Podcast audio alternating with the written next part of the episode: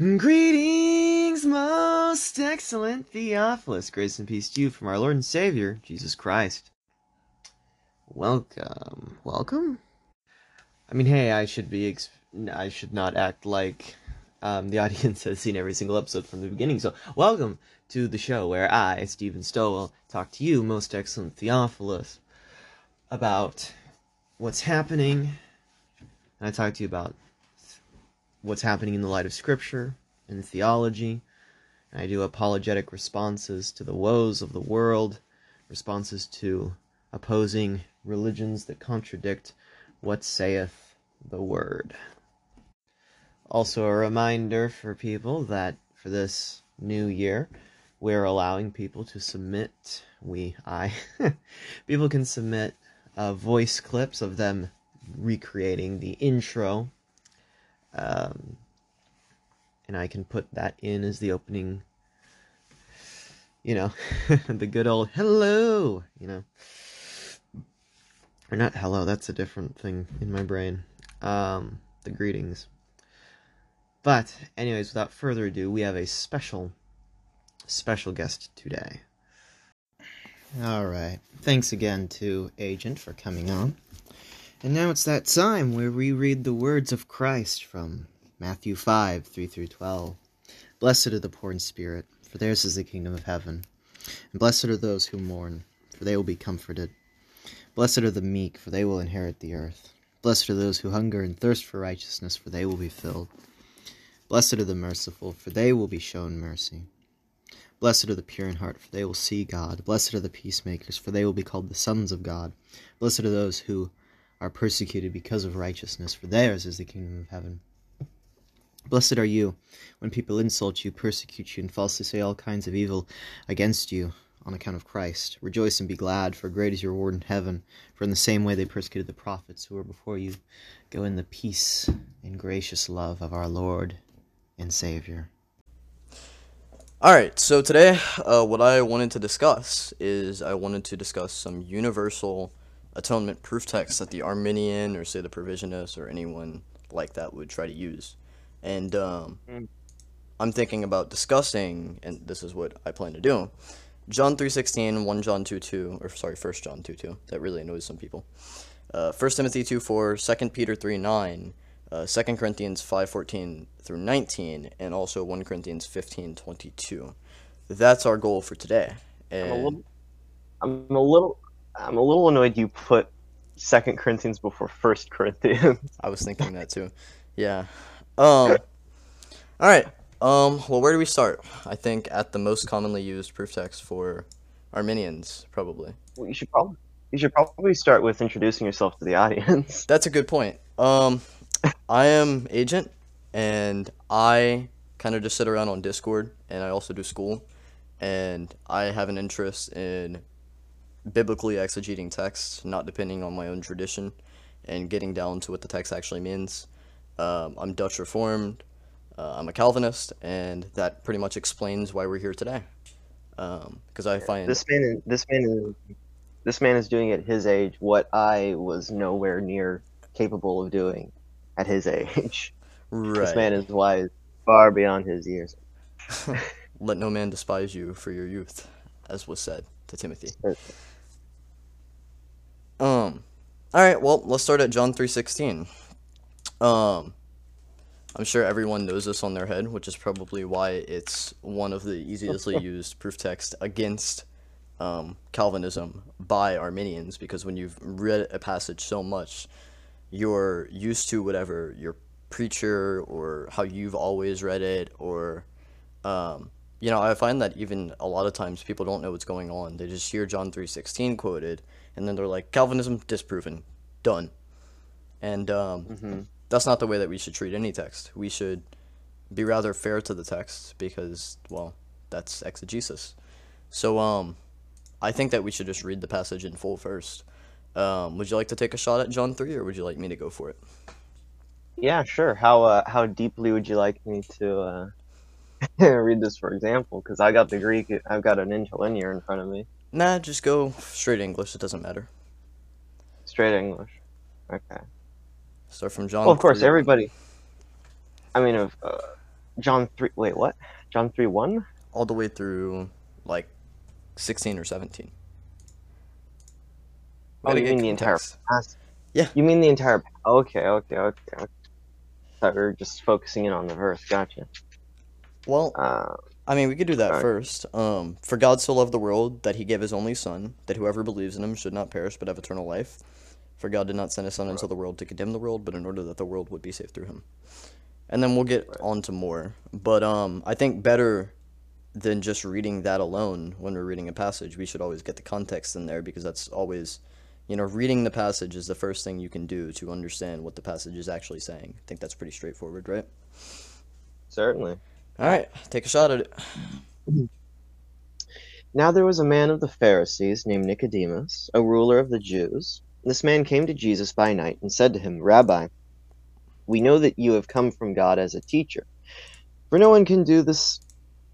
Oh, excuse me. For no one can do these signs that you do unless God is with him." Jesus answered and said to him, "Truly I say to you, unless one is born again, he cannot see the kingdom of God." Nicodemus said to him, "How can a man be born when he is old? He cannot enter into, uh, a second time into his mother's womb and be born, can he?" And Jesus answered, "Truly, truly I say to you, unless one is born of water and the Spirit, he cannot enter the kingdom of God. That which is born of the flesh is flesh, and that which is born of the Spirit is spirit. Do not be amazed that I said to you, we must be born again. You must be born again, sorry. The wind blows where it wishes, and you hear the sound of it, but do not know where it comes from and where it is going. So is everyone who is born of the Spirit." Nicodemus said to him, "How can these things be?" Jesus answered and said to him, "Are you the teacher of Israel, and do not know and do not understand these things? Truly, truly, I say, we speak of what we know and testify of what we have seen, and you do not accept our testimony. If I told you earthly things and you do not un- believe, how will you believe even if I tell you heavenly things? No one has ascended into heaven, but he who descended from heaven, the Son of Man. As Moses lifted up the serpent in the wilderness, even so must the Son of Man be lifted up, so that whoever believes will in him have eternal life. For God so loved the world, that he gave his only begotten Son, that whoever so believes him should not perish, but have eternal life. For God did not send his the Son into the world to judge the world, but that the world might be saved through him. He who believes in him is not judged. He who does not believe has been judged already, he has, because he has not believed in the name of the only begotten Son of God." Uh, I'd like me to keep on reading to the end of the passage, or you could go all the way to verse twenty-one. Okay. Uh, "this is the judgment, that light has come into the world, and men loved the darkness rather than the light, for their deeds were evil. For everyone who does evil hates the light and does not come to the light for fear that his deeds will be exposed. But he who practices truth and comes to the light, uh, oh, sorry, but he who practices truth comes to the light, so that his deeds may be manifested as having been wrought in God." Nice. All right. No, I'm glad. Um, so there's, we'll just quickly go through it, kind of just skim through. We don't have to go through everything. Um, but basically, we have a man of the Pharisees. His name is Nicodemus. He's a member of the Pharisees. It says, the text says he was a ruler of the Jews. And he comes and he, see, he, he tries to see Jesus at the night. And he says, uh, referring to the Pharisees, he says, "Rabbi, we know that you are a teacher come from God, for no one can do these signs that you do unless God is with them." And then Jesus is like, he, he kind of consumes and stretches mind. He says, uh, "Truly, truly, I say to you, unless one is born again, he cannot see the kingdom of God." Now, Nicodemus doesn't know what this means at all. In fact, he interprets what's being said, which Jesus says, "You have to be born of above to be see seeing the kingdom of God." He says, "Well, how can a man be born when he is old? Can he enter a second time into his mother's womb and be born?" And then Jesus just repeats his point. Um, unless you're born of the water and the Spirit, you can't enter the kingdom of God. And he says, "That which is born of flesh is flesh, and that which is born of spirit is spirit." Um, and he tells them not to marvel, like he does in other texts, for example, like John six. He'll, he'll tell people not to marvel, and he'll just re-emphasize his teaching. He's telling them, no, you, you must be born again. Um, he says the wind blows where it wishes, and you hear its sound, but you do not know where it comes from or where it goes. So, so is it with everyone who is born of the Spirit. So he's saying the Spirit goes where it pleases, and that which is born of flesh is flesh, and that which is born of spirit is spirit. And you can't enter that kingdom of the kingdom of God unless the Spirit of God is indwelt you. And he says the Spirit goes where it goes, and it comes from where it comes from, and it, you don't know where that comes from, and you don't know why it goes where it goes, but it sure goes there. And he says, so it is it with everyone who is born of the Spirit. Now, if I've ever heard something that sounds so close to Calvinism, that God chooses whom he wishes to indwell and regenerate, that would sure sound like it, wouldn't it? And that's the kind of thing that Nicodemus says, and then Nicodemus is still confused, and he says, how can these things be? And then Jesus answered him, are you the teacher of Israel, and you do not understand these things? Oh, sorry, and yet you do not understand these things? He says, well, we, we speak of what we know, and we bear witness, but you do not receive us in our testimony, um... and we tell you earthly things, and you do not believe. He says, if I told, have told you earthly things, and you do not believe, how can you believe if I tell you heavenly things? And then, you know, we have a great scope directly after this. He says, no one has ascended into heaven except he who is descended from heaven, the Son of Man. And then he makes this perfect reference to the Old Testament, to Numbers nine. And um, I'm not going to read Numbers nine here. I, I suggest uh, Theophilus to go and kind of listen Or, or maybe read Numbers nine and see what that's about. Um, I'll try to summarize it here if you don't feel like doing that. Um, in Numbers nine, there are people who are blaspheming. Uh, first of all, this is in Numbers, so this is when the children of Israel are in the wilderness. And they are there in the wilderness, and they kind of blaspheme God and Moses, and they say, have you brought us out to this desert, basically? Brought us out into the wilderness. I don't necessarily know if it's a desert, but have you brought us out to the wilderness to die? And they basically, God gets pretty mad at them because they're blaspheming uh, God's name and mocking Moses. So God sends on them poisonous serpents, the Texas fiery serpents. And these fiery serpents go and they bite people, and people start dying, right? And uh They, they kind of come back to him, and they regret what they did, and they said, surely we have we have blasphemed God and, and all of these things. And what Moses says to them, sorry, what God says to Moses whenever the, these people start realizing what they did was wrong, was he says, look, gra uh, get a fiery serpent. Um, this was actually a bronze serpent, so it was made of bronze, and put it up on a pole, and whoever looks at this uh, bronze serpent on the pole, they will live. And that's exactly what happened. Those people who had been bitten by the fiery serpents, if they looked to that bronze serpent, they would survive.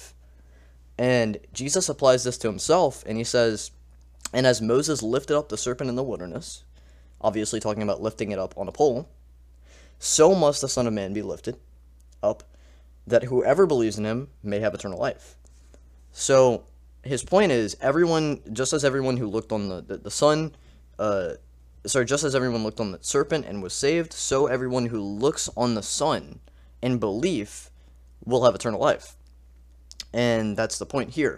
And then he goes on, and he furthers from this analogy. He says, either John commentating on this, or Jesus continuing, he says, for God so loved the world, that he gave his only Son, that whoever believes in him should not perish but have eternal life.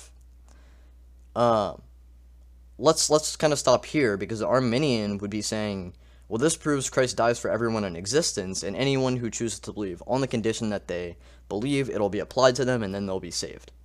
And um, would you like to start off on that, or would you like me to start? Yeah, I'd like to uh, walk through this um, from the, the Greek of the interlinear. Um, it's it's hautos gar agapesen hathaos ton kosmon. For thus God, uh, for thus loved God the world, or for in this way God loved the world.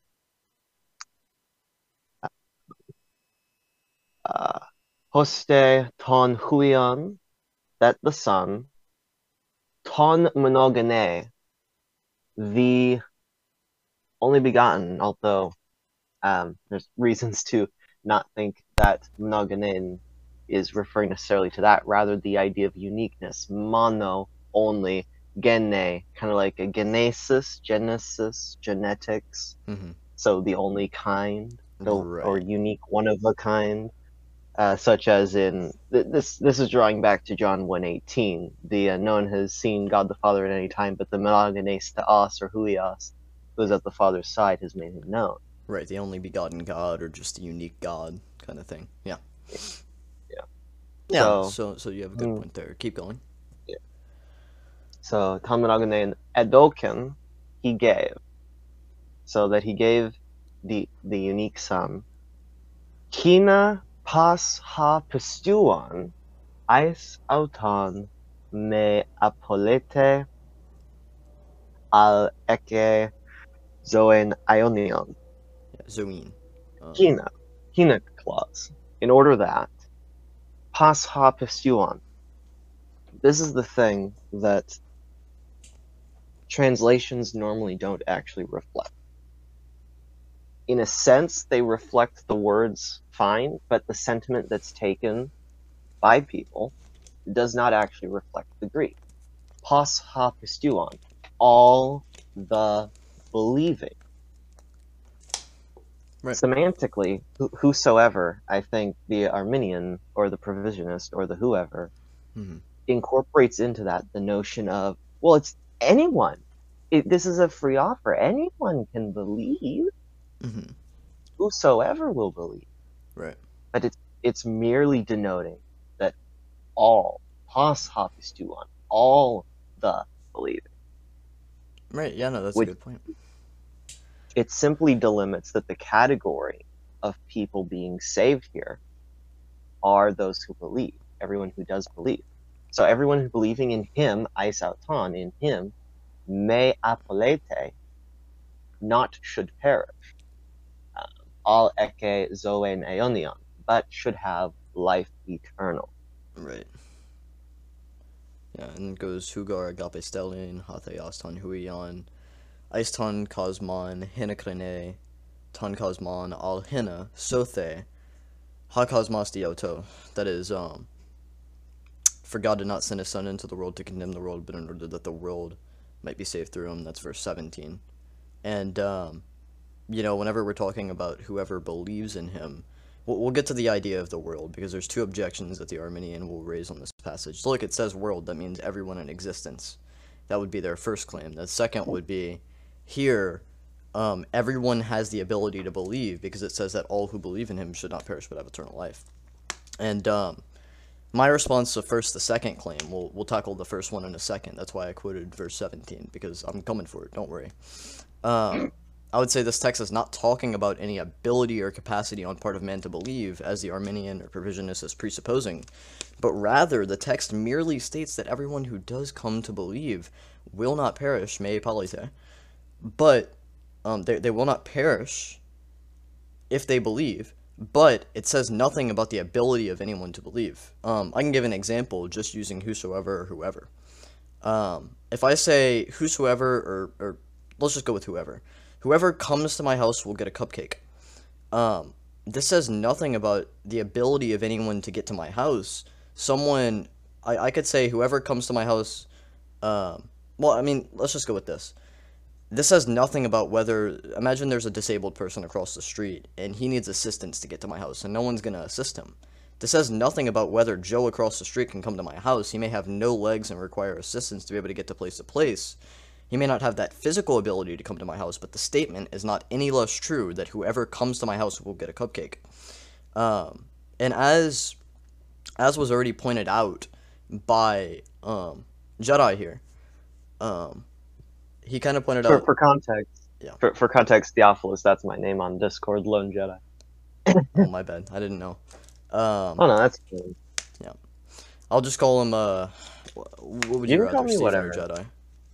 It's I I go by both in in these circles. I mean, everybody here knows me first as Stephen, so I I don't know. That's that's what I usually rather doing. I just figured that that you went by Jedi on here, but no big deal. Um, as Stephen pointed out, the Greek text kind of refutes this idea that whosoever or whoever speaks of the ability to believe on behalf of anyone. Rather, it merely speaks that those who meet the condition of belief will not perish but have eternal life. It says no one. It says no one that believes in the Son will perish. And that's kind of the point there. It's no one in this particular category will perish. It doesn't say anything about any ability on part of men to enter a category. Um, he mentioned it's hutos, gar agapesin, hatheos ton kosmon, hosta, uh, ton huion ton monogene, edokin. Um, in this way God loved the world that God gave his only Son. Hina pas apistuon, isauton, me polite ala eche, zoin, aeonion, um, that all the believing in him may not perish but have eternal life. Um, pas apistuon just means all the believing and is translated whoever.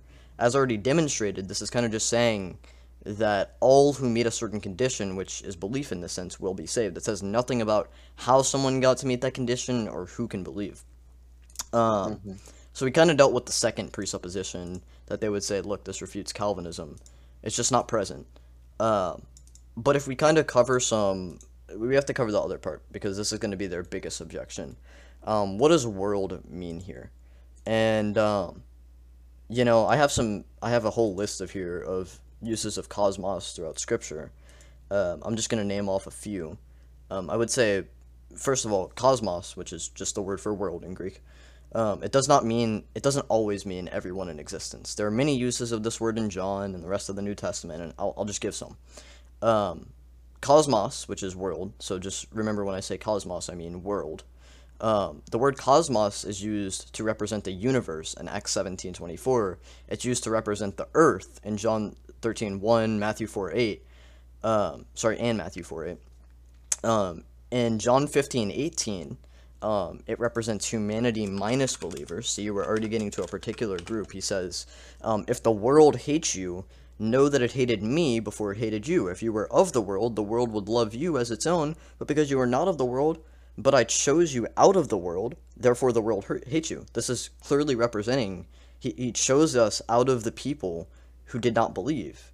It's humanity minus believers. He says, you're not of the world.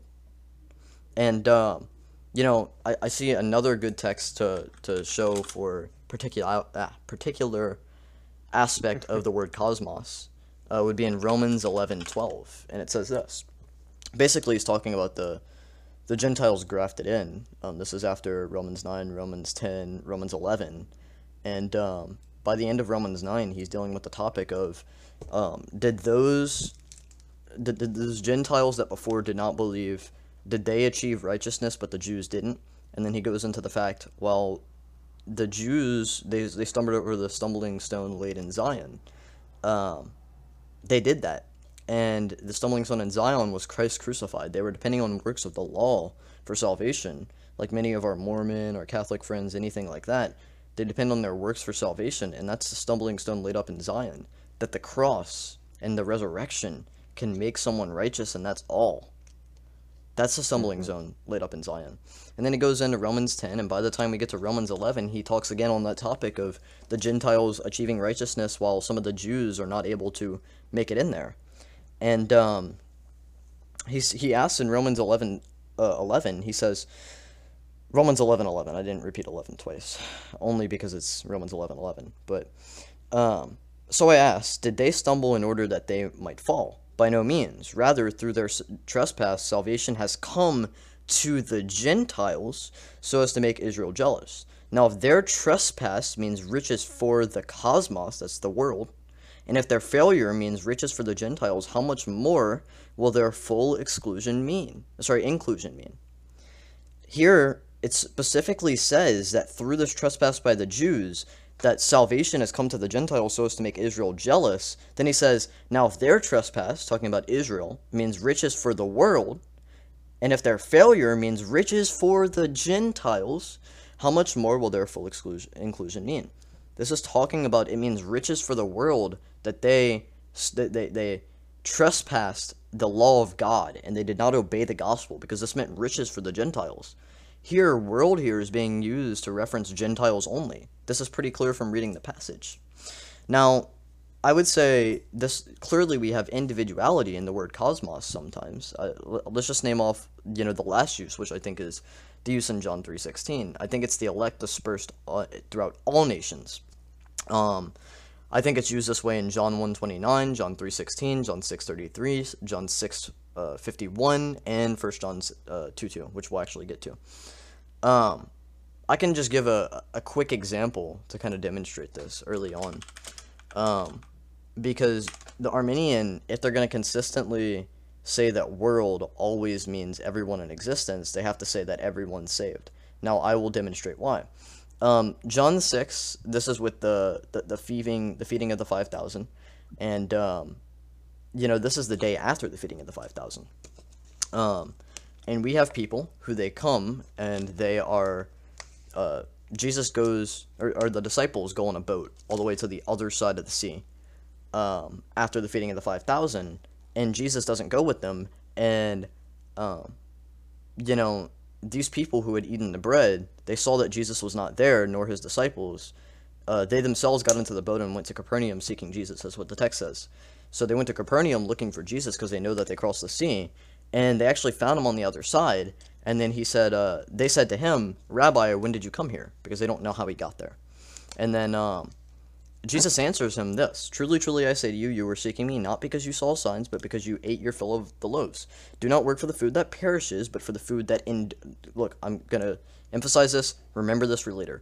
"For the food that endures to eternal life, which the Son of Man will give to you.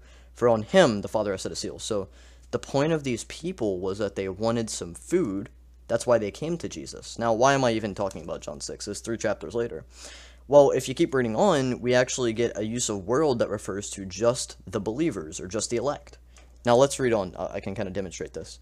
Um, this is directly after. Remember, I'm just quoting the text. "Then they said to him, 'What must we do to be doing the works of God?' Jesus answered them, 'This is the work of God, that you believe in him whom he has sent.' So they said to him, 'Then what sign do you do that we may see and believe you? What work do you perform? Our fathers ate the manna in the wilderness, as it is written, he gave them bread from heaven to eat.' Jesus then said to them," remember once again, they're trying to get food from him. This is why they're coming over. "Jesus then said to them, 'Truly, truly, I say to you, it was not Moses who gave you the bread from heaven, but my Father gives you the true bread from heaven. For the bread of God is he who comes down from heaven and gives life to the world.' They said to him, 'Sir, give us this bread always.'" Um, he actually, it says he gives life to the world. Does God give eternal life to all of the world? Is that what the Arminian would be saying? And I also mentioned uh, John six fifty-one, um, which kind of solidifies this point, with the same premise about the bread representing eternal life and Jesus' flesh being the bread and his blood being the wine. Um, he says, and, and, and John... Um, He says, John six fifty-one, um, he's going to say something that's going to sound like he's saying that salvation is for every single person in existence and that they're all going to be saved if you interpret world to mean everyone in existence. And it says, "Truly, truly, I say to you, whoever believes has eternal life.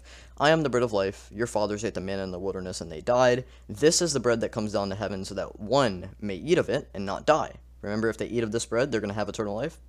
"I am the living bread that came down from heaven. If anyone eats of this bread, he will live forever. And the bread that I will give for the life of the world is my flesh." So God is giving these people the bread of life to eat. Not the people whom he's denying salvation. Um, whoever he gives this life to, they're going to be saved. If the Arminian means to say that world or cosmos always references everyone in existence, it doesn't make any sense because, one, he says that he will give life to the world, talking about eternal life, and then he says, um, he says, "If anyone eats of this bread, he will live forever, and the bread that I will give for the life of this world is my flesh." Would the Arminian say every single person in existence is getting eternal life? If not, then the world sometimes refers to the elect in all nations, the believers in all nations. Um... And that's the kind of use that I think is being used in John three sixteen. "For God so loved the world that he gave his only son, that whoever believes in him should not perish but have eternal life." Now, why does he say this? Why is he saying this to reference all the elect and all the world?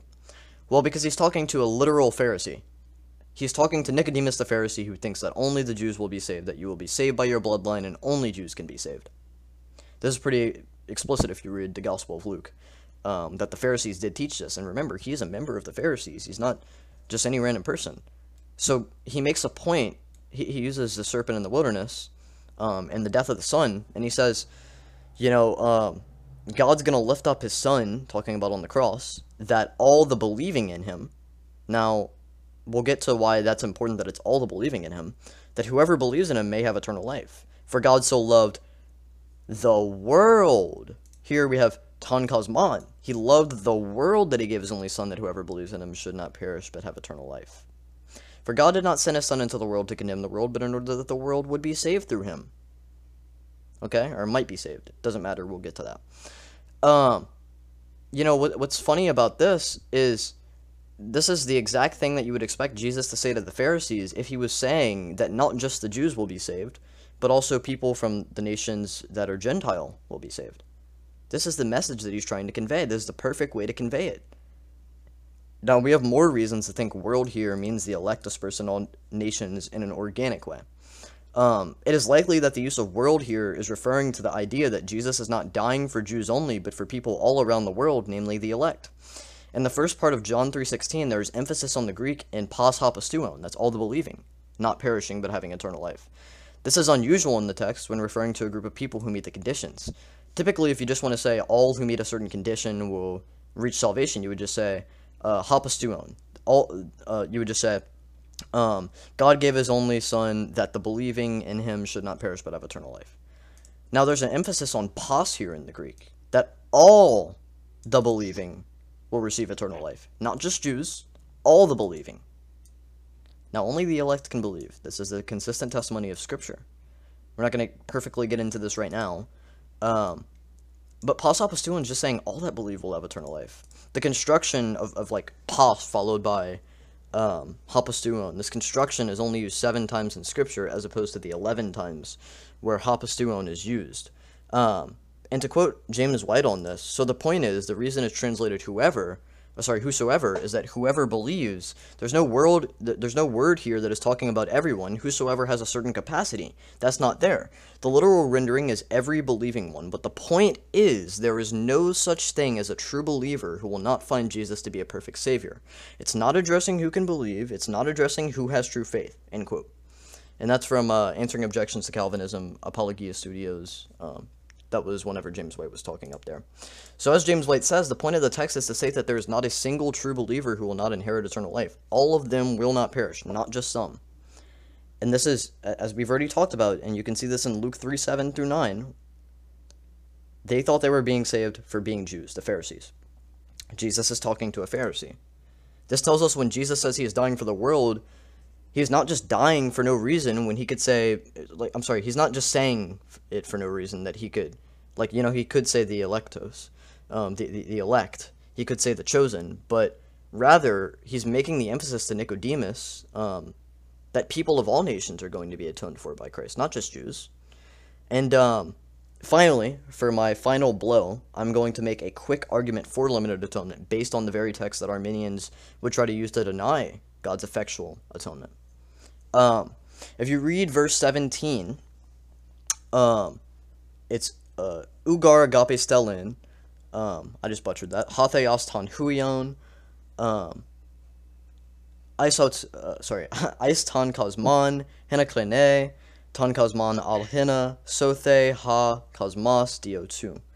And the idea, um, I'll, I'll just read that in English, for God did not send his son into the world to condemn the world, but in order that the world might be saved through him. The idea here is God is not sending his son forth into the world. It literally says he did not send his son into the world to condemn the world. But, once again, we have what's called a hina clause, or a purpose clause. But, in order that, the world might be saved through him. Now, you know, before we get to the crux of the argument, we need to talk a little bit about Greek. Um, now, don't turn down the headphones, Theophilus. Um, actually listen to what's being said here. I think it'll be important and that you will value from learning from this. Um, here we have what's called a hina, or a purpose clause in the Greek language. Um, what that is, is it's the way that you demonstrate purpose. Um, for example, in Spanish, you have para plus an infinitive whenever you're trying to demonstrate the purpose um, of doing something. There's a similar thing in Greek, and it's called a purpose clause, or a hina clause. The hina clause is demonstrating the reason as to why one does something. So first, you have a negative purpose clause, for God did not send his son into the world to condemn the world, but he did it for this reason. Now, he's going to construct this like this. al hina sothe ha cosmos dioto.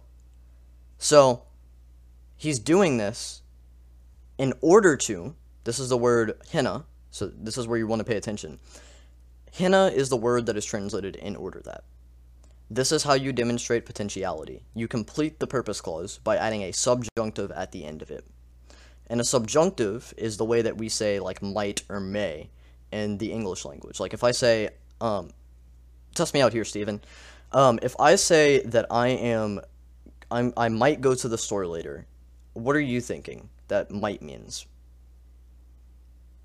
You might, but you might not. Right. And that's the general way that the subjunctive mood is used in um, the New Testament and throughout just the Greek language in Koine Greek. And it's different in the context of a purpose clause. It's not denoting potentiality, but rather the hina clause is meant to demonstrate a genuine, a genuine intent that someone has. It's more of, like I said, I intend to go to the store in order to buy, in order that I may buy some fruits. Now, in the Greek language, when you have the subjunctive, um, in this context and a purpose clause, it's not to denote potentiality. It's just a funny thing that the Greek language does that doesn't, it's what we call really just kind of like an idiom in um, our language. It would be something that only works in this language, or you could say it'd be an idiom idiomatic phrase in um, Spanish, for example, and you wouldn't be able to translate that perfectly to English. But the idea can be translated. And um, this is kind of the same concept here. In a hina clause, you have hina followed by a subjunctive, and the subjunctive does not denote potentiality, but rather purpose. So another way, for example, I, I recommend that people who are wondering about this should look up the hina clause, um, should we translate it uh, to might, by Bill Mounts. Um, it's not going to be that as the exact title, but it should pop up if you search that up. And Bill Mounts, he is a Greek scholar. Um, he's actually pretty pretty credible Greek scholar, and um, he kind of talks about how he recommends in the purpose clause that people should stop translating uh, the end of the purpose clause in the subjunctive as might, but rather to would, because might to an English reader, as as Jedi showed us whenever I used that English phrase, um, it seems like I'm saying that I might do something I might not. That's not the way it's used in the context of a purpose clause. So he recommends, Bill Mounts, in the context of a purpose clause, remember, in the context, not always, but in the context of a purpose clause, if it's in a purpose clause, that the subjunctive should be translated to would instead of might. So this is how it would sound otherwise. For God did not send his son into the world to condemn the world, but in order that the world would be saved through him. The idea is that it's a genuine intent of God sending the son into the world to save the world. Now, I think John Owen, uh, I'm not going to go too long-winded on this, but I'll just make a quick argument.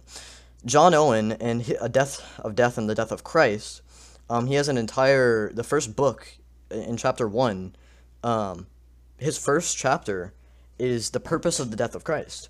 Uh, he says, by the purpose of the death of Christ, we generally mean first, what his father and he intended by it, and secondly, what was effectually fulfilled and accomplished by it. Concerning either, we may take a brief view of the expression used by the Holy Spirit.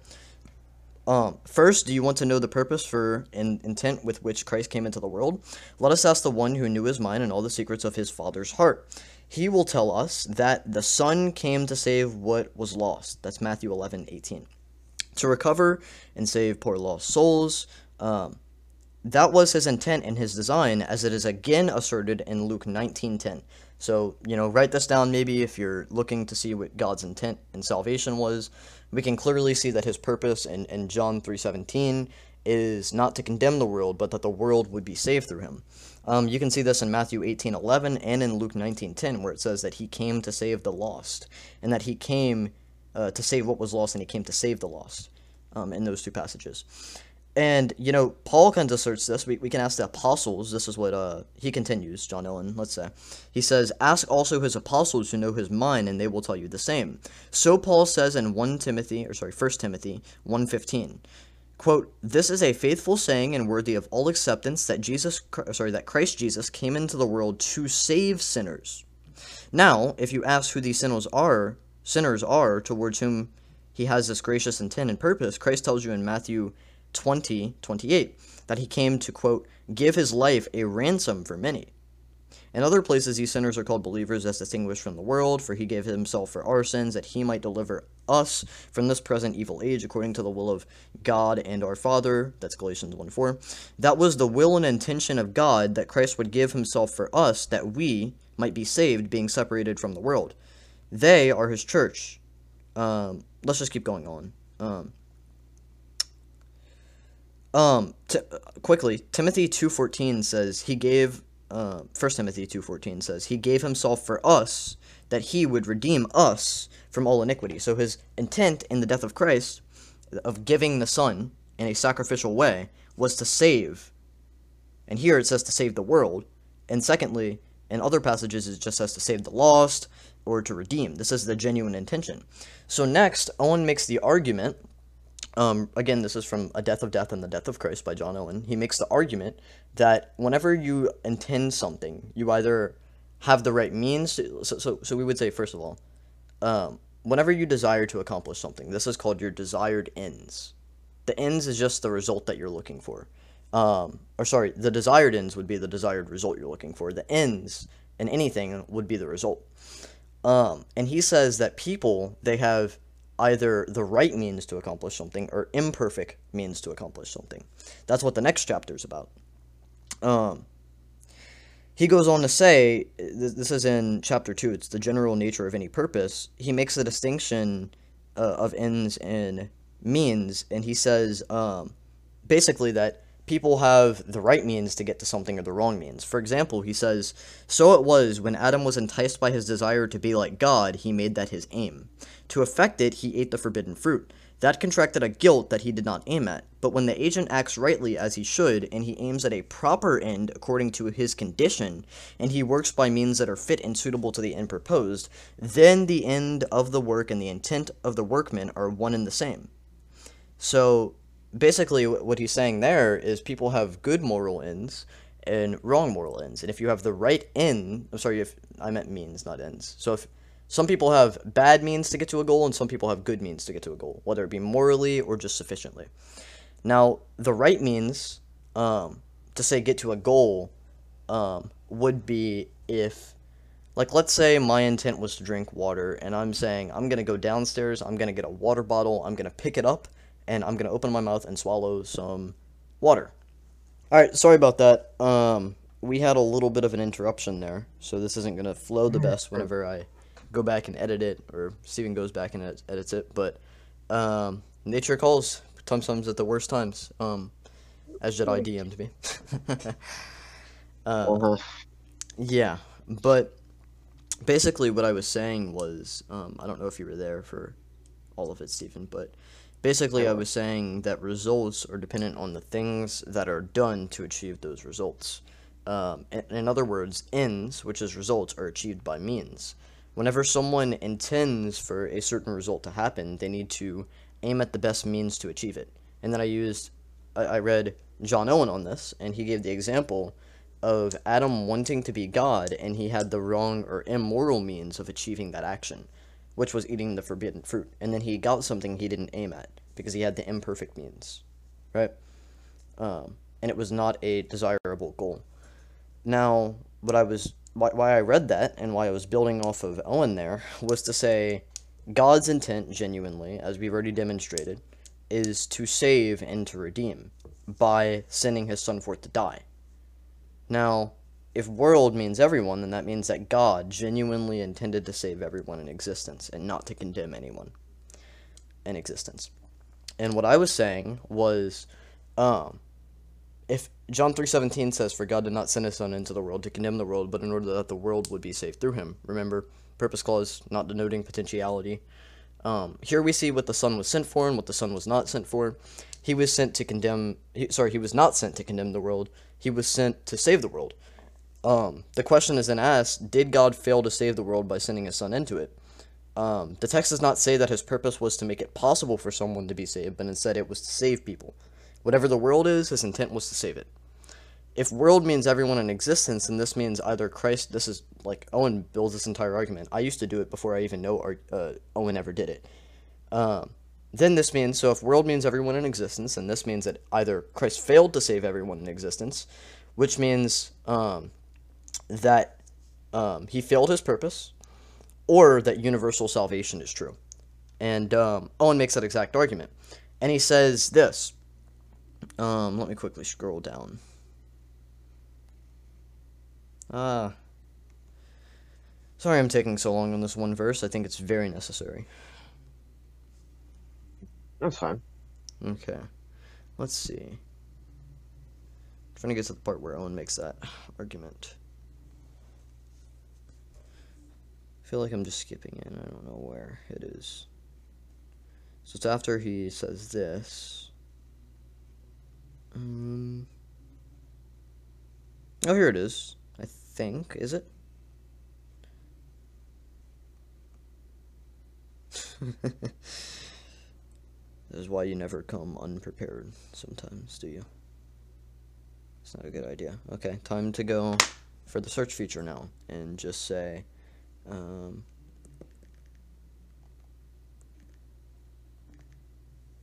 there it is, found it.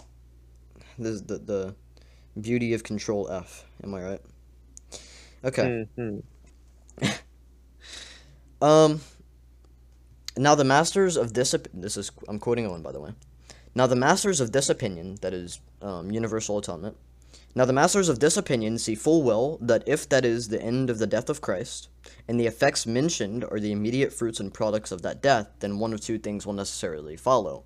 Either first, that God and Christ failed to accomplish what they intended, the death of Christ was not a fit means to attain that end, right? They did the wrong things, basically. To assert, to assert such a thing seems blasphemously injurious to the wisdom, power, and perfection of God, and it is likewise derogatory to the worth and value of the death of Christ. Or else second, this is the second thing, so either he failed, or else second, that all men, the entire posterity of Adam, must be saved, purged, sanctified, and glorified. Surely these advocates of universal redemption will not maintain that, because the scripture and the woeful experiments, sorry, the woeful experience of millions will not allow that. Therefore, to cast a tolerable color on their persuasion, they must deny that God or his Son had any such absolute mean, sorry, aim or end in the death or bloodshedding of Christ. They must deny that any such thing was immediately procured and purchased by his death, as we recounted before. Instead, they assert that God intended nothing, nor was anything affected by Christ. No immediate benefit arises to anyone by his death, except what is common to all and every soul, no matter how cursedly unbelieving here and eternally damned hereafter. No benefit arises until an act of faith not procured for them by Christ distinguishes them from others.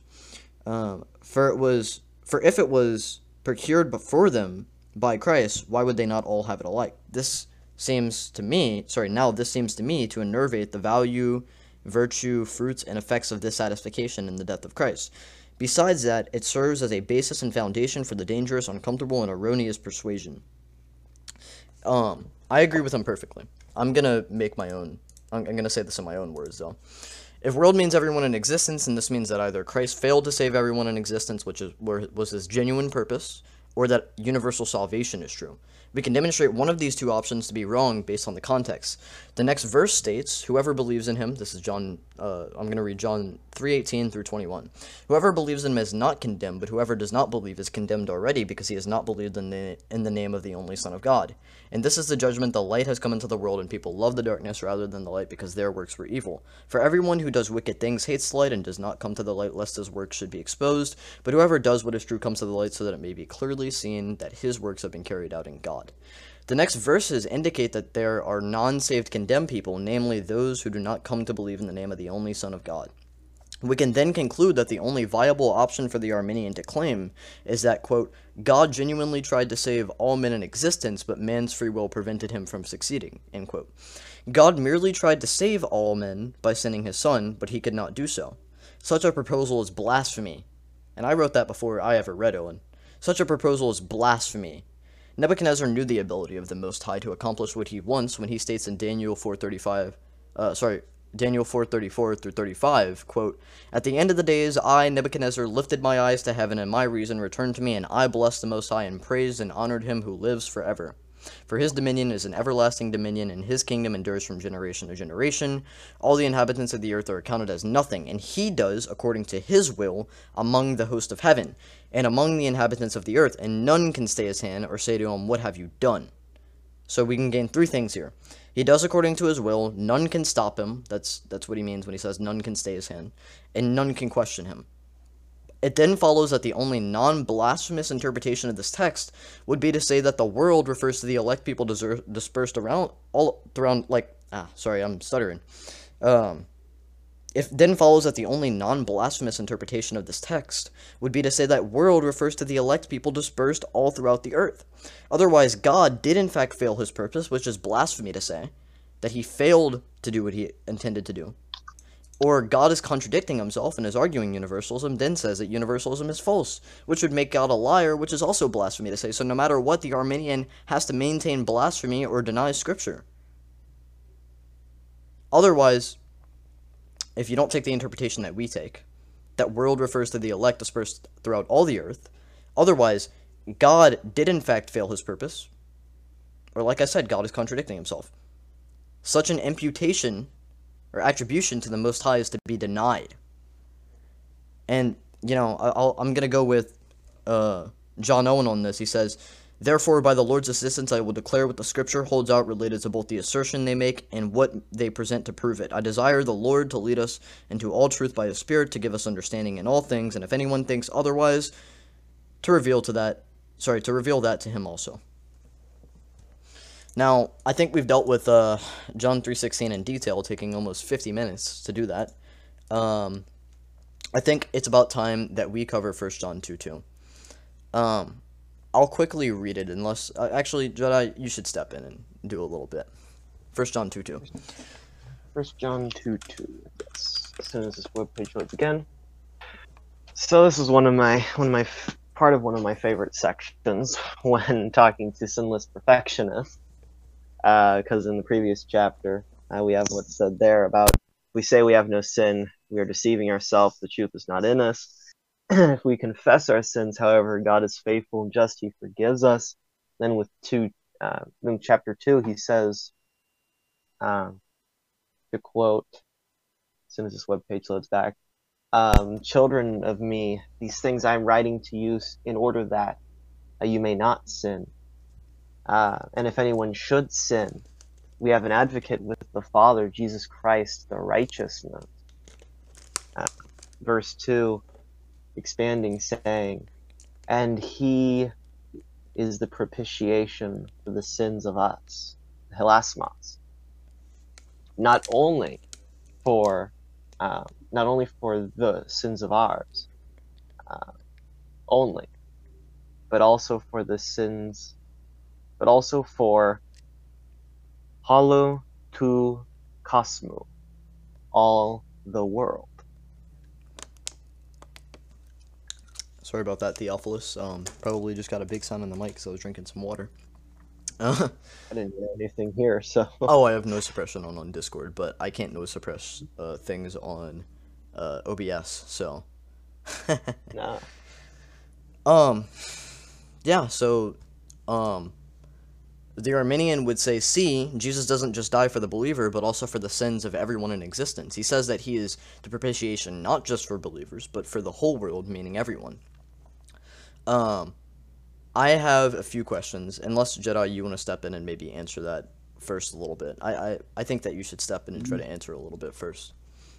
Yeah, my, my problem with this is, is it comes back to the notion of, I believe in a salvation that saves, a reconciliation that reconciles, a propitiation here, a propitiation that propitiates, a hilasmos. If you look into what the lexical sources have to say about this world, this word, it's in reference to the notion of like, of an angry God, an atoning sacrifice, an atonement.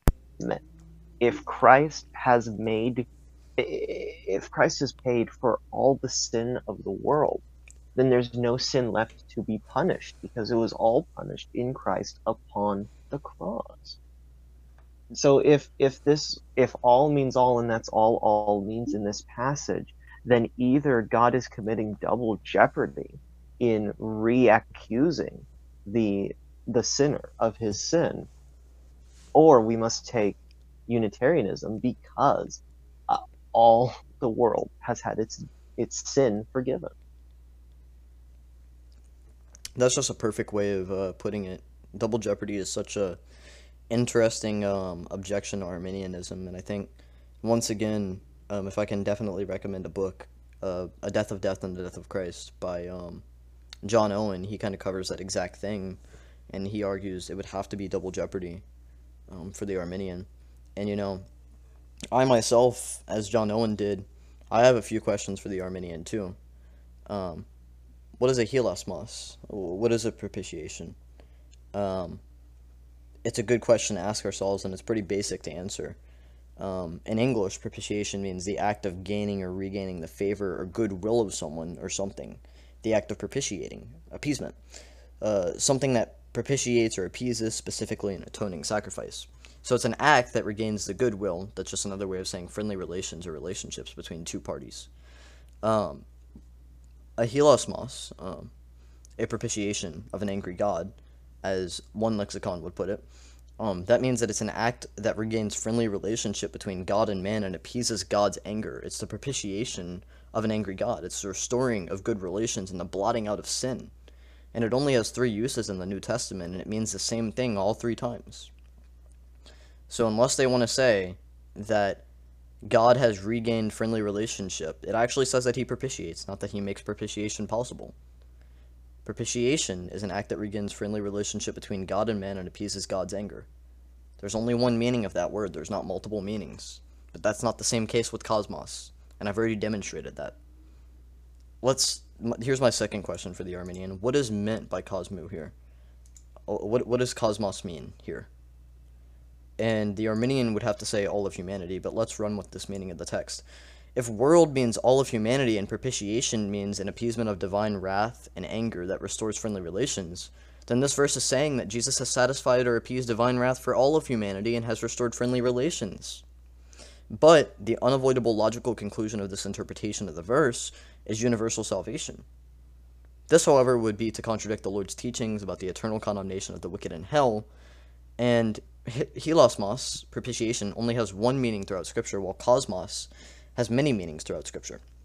Cosmos does not always mean everyone in existence. There are many uses of this word in John and the rest of the New Testament, and as I've already demonstrated, you need to go back, if, if you're just cutting in and out, trying to get like a uh, one reading of the passage, and that's it, and you just want to be able to debunk Calvinists, this, this doesn't work, okay? That's not how you go through anyone's work, honestly, or see what we're trying to say. Go back to what I said about John three sixteen, about the use of cosmos, and the varying examples that I gave, going detailed into the passages and showing, look, if you're consistent and world always means everyone in all of existence, then you have to be a universalist, even in this instance. Because God does not restore a friendly relationship and appease the divine wrath of everyone, otherwise everyone would have to be saved. John was the apostle to the Jews, and he wrote to the Jews. This can be seen... Here, here's another interpretation. John was the apostle to the Jews and wrote to the Jews. This is clearly seen in Paul's letters. Um, you can kind of see it talks about John. And it says um, in Galatians two seven through nine, on the contrary, when they saw that I had been entrusted with the gospel to the uncircumcised, just as Peter had been entrusted with the gospel to the circumcised, quote, uh, parentheses, for he who worked through... Peter for his apostolic ministry to the circumcised worked also through me for mine to the Gentiles, in parentheses. And when James and Cephas and John, who seemed to be pillars, perceived the grace that was given to me, they gave the right hand of fellowship to Barnabas and me, that we should go to the Gentiles and they to the circumcised. Notice here, John is going to the circumcised. So I would say in First John two two, John is combating the idea that Christ only died for the Jews because he's writing to Jews, and instead he says... Um, in First John two two, he is the propitiation for our sins and not for ours only. Remember, he is writing, he is the Jewish apostle. He's the one who's the apostle to the circumcised, as Paul makes pretty explicit.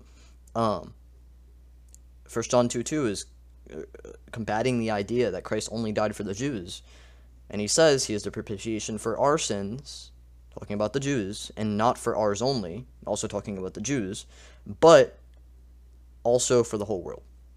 So not just the Jews, but also for the sins of the whole world. The whole world, meaning the elect of all nations of the world, and not for ours only, meaning he did not die for the Jews only. It's that simple. We don't need to make universalism. We don't need to propose something like universalism. If we just take the text at its meaning and we don't try to manipulate it, then it can be clearly seen. First John two two is not in reference that everyone in existence has been propitiated for it. Otherwise, there's nothing.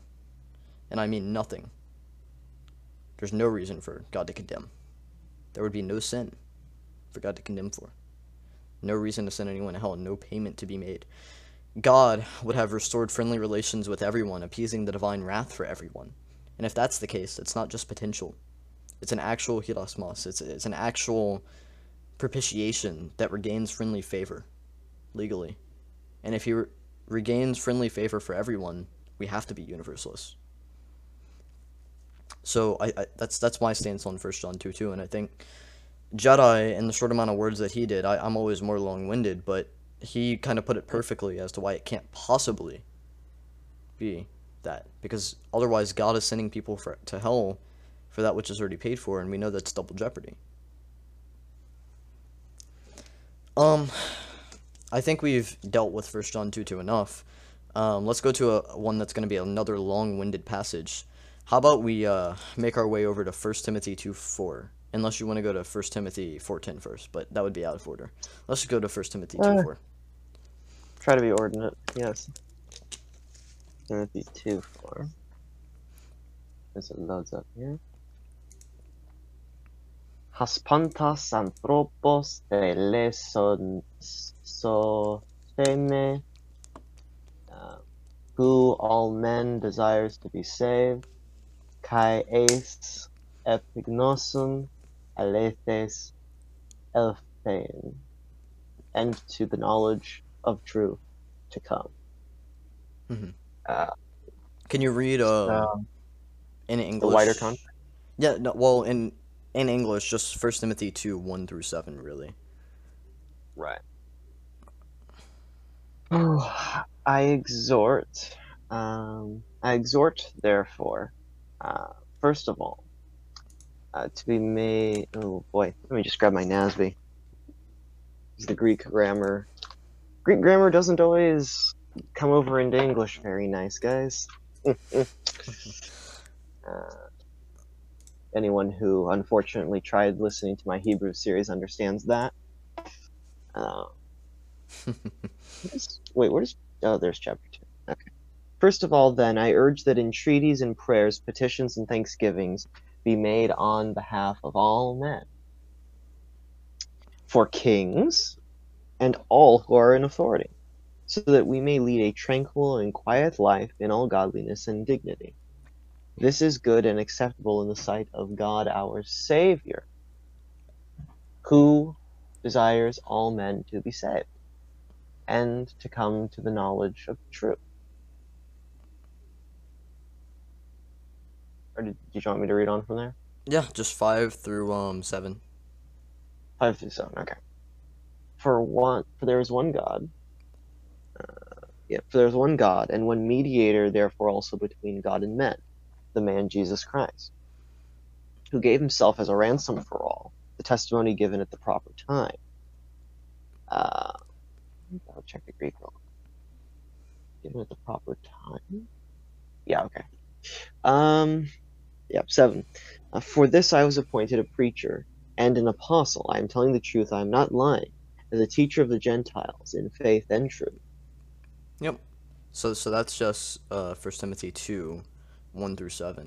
I'm glad that you uh, read all of it, but basically the Arminian or the Provisionist objection, or whatever name you want to throw on them, or what label, um, the Catholics even, um, how could God hate the reprobate and only choose some people to salvation if First Timothy two four says God, quote, desires all people to be saved and to come to knowledge of the truth? And um, as with any passage, we need to analyze and look at the context to see what exactly is being talked about and how, because what appears on surface level to be true might not be true on a deeper examination. So they, the, the underlying assumption to the Arminian argument, or This, this would have to be true um, in order for the Arminian or the Provisionist or the whatever you call it, um, who you call, it doesn't matter. Whoever would be making this argument would have to say that all people, all men, um, which is probably, um, this is probably the underlying assumption if you're talking to an Arminian who's thinking this, or even if you are an Arminian who's watching this, that all men refers to all men indiscriminately in existence. Um, The first appearance of the phrase all men is at the end of verse one, and its meaning is clear. Um, Paul is not instructing Timothy to open Ephesus' phone book and engage in never would it be Ephesus or Ephesus's? Anyway, Paul is not instructing Timothy to open Ephesus' phone book and engage in never-ending prayer meetings where every single person in Ephesus would be mentioned and prayed for. Um, he makes it pretty clear who he's talking about when he says all men. Um, in the first sentence, he says, um, first of all, I urge that supplications, prayers, and intercessions be made for all people. Okay, well, who are these all men that's being talked about? Um, well, he says, for kings, for Basileon, and all who are in high positions. Um, Paul is giving the early Christians who were under heavy persecution commands to still pray for those same ones in authority who were oppressing them. There were the same authorities trying to get you to bow the knee to Caesar. Um, if this letter was written at the end of Paul's life, um, which is actually possible, it seems that if it is the case that this was written at the end of Paul's life, he likely would have been in jail at this point under Caesar's authority. And um, Paul might even be encouraging them to pray for the same ones who are putting him in jail. But the point is that the clarification of all people is given by Paul himself when he specifies what he means by all men slash people, um, when he says to, quote, kings and all who are in high positions. These are types or classes of men. It's a string of genitives that moder they modify anthropon uh, and its meaning. Uh, kings and those who are in high positions are categories of men, not men, not specific men themselves. Obviously, that refers to cat men in those categories, but the, the emphasis is on the types of men. Um, Paul is encouraging prayer for all types of men. If he meant all men head for head, he wouldn't have to mention Basileon and those who were in high authorities. He wouldn't have to mention those kings and all who were in high positions. They would have already been praying to them if all men meant everyone indiscriminately in existence, but Paul instead is trying to say, and this is why he doesn't have to name it twice, when he says all men's, he means all types of men. Now we know that, and Paul clearly clarifies what he means when he says Basileon and all who are in high positions. That's for kings and all who are in high positions. Those are types of men. Um, Paul then goes on to state that these prayers are good, and it is pleasing in the sight of God our Savior, who desires all people to be saved and to come to knowledge of the truth. I don't think Paul suddenly changes meaning between two verses when he's talking about all men. If Paul meant types of men by all men in verse one, it means the same thing when he talks about God's desire that all men or people be saved and come to a knowledge of the truth. He means God desires to save someone who is persecuting the church of God, which Paul knows about intimately, as much as he desires the salvation of the citizens who are not persecuting Christians. God desires the salvation of all types of men, and as Paul rightly states in his next letter to Timothy, um, in two Timothy two, twenty-four through twenty-six, he says, "And the Lord's servant must not be quarrelsome, but kind to everyone, able to teach, patiently enduring evil." twenty-five, correcting his opponents with gentleness, God may perhaps gra grant them repentance, leading to a knowledge of the truth, and they may come to their sentence and escape from the snare of the devil after being captured by him to do his will. Paul knows very well that a servant of the Lord must be kind, patient, and willing to pray for all men, in the hopes that God may grant them repentance. Here, notice, God is the one granting to, to repentance. That actually is the thing that leads to knowledge of the truth. Um... I would have to check back, but I'm, I'm pretty sure uh, probably it's the case that the, the Greek word there used is in reference. Um, he, he, he may perhaps grant them repentance for the acknowledgement of the truth. True knowledge. And, um, and then, you know, Paul, uh, I, I would even say we can clearly see this is talking about all types of men, so the Arminian objection just goes away. Um, But even then, verse five seems to destroy any hope for the Arminian interpretation of this text, for it connects God's desire for the salvation of all men and their coming to the truth, true knowledge, to the idea of Jesus being the mediator between God and men. Uh, Paul enjoy, employs the conjunction gar, which means that he is building off of the previous statement. And he says explicitly in two Timothy two, three to six, "This is good and is pleasing in the sight of God our Savior, who desires all people to be saved and to come to knowledge of the truth. For there is one God, and there is one mediator between a man, sorry, between God and man, the man Christ Jesus, who gave himself as a ransom for all," which is the testimony given at the proper time, given at the proper time, sorry. And what you'll notice is, if you if you maybe read, um, if you maybe read the latest edition of Nestle-Aland, uh, they will actually put it in uh, sort of like a, a as if it's a poetic or creedal statement that is happening between verses five and verses six. So this is actually an early creedal statement, maybe a hymn, um, something like that, that Paul is mentioning in verse five and six. Um, and this is an actual creed in five and six. For there is one God, and there is one mediator between God and man, the man Christ Jesus, who gave himself as a ransom for all, which is the testimony given at the proper time. Um, obviously, this is an early creedal statement from verses five to six. You can see that if you're reading the Nestle-Aland.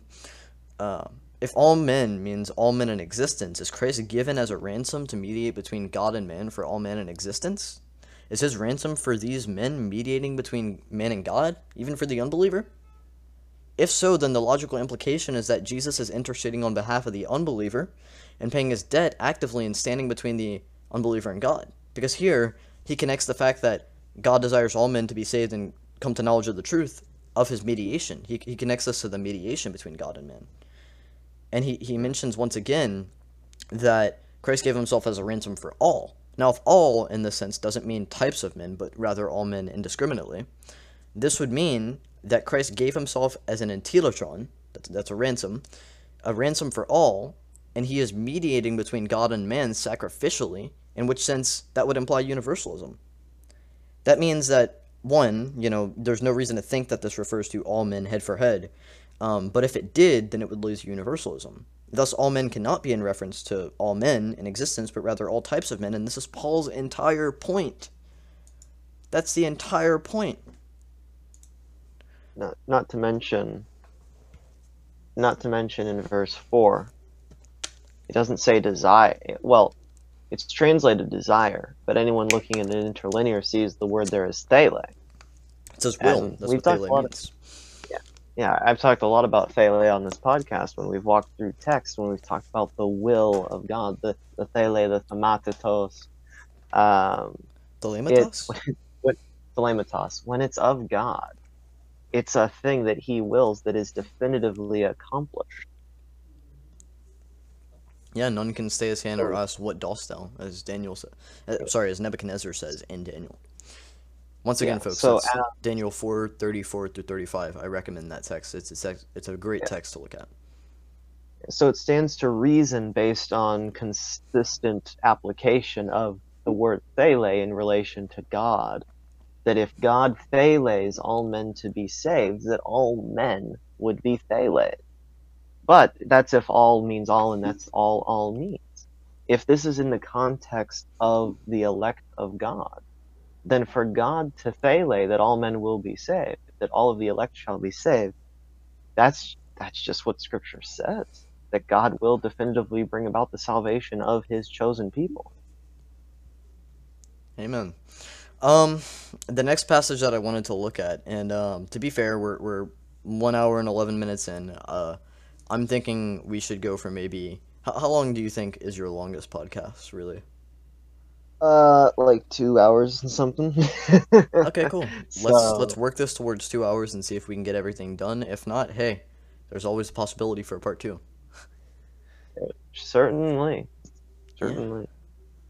Yeah. Um, next I wanted to look at, um, one that you're going to expect, and and this is probably one of those, uh, as John three sixteen and First John two two was, this is one of the most commonly used ones that you can expect when talking to an Arminian, or say a Provisionist, or whatever you want to call them. Um, it's Second Peter three eight and nine, and that's that's the next one. Oh, you, to take a look at. Unless you didn't you, put you didn't put that in my lineup. You didn't put that in the D M oh, lineup. I didn't. Okay, actually, here here's the deal. I have a better idea then.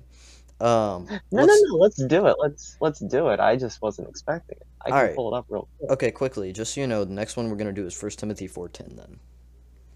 Second Peter what, what? Second Peter three nine.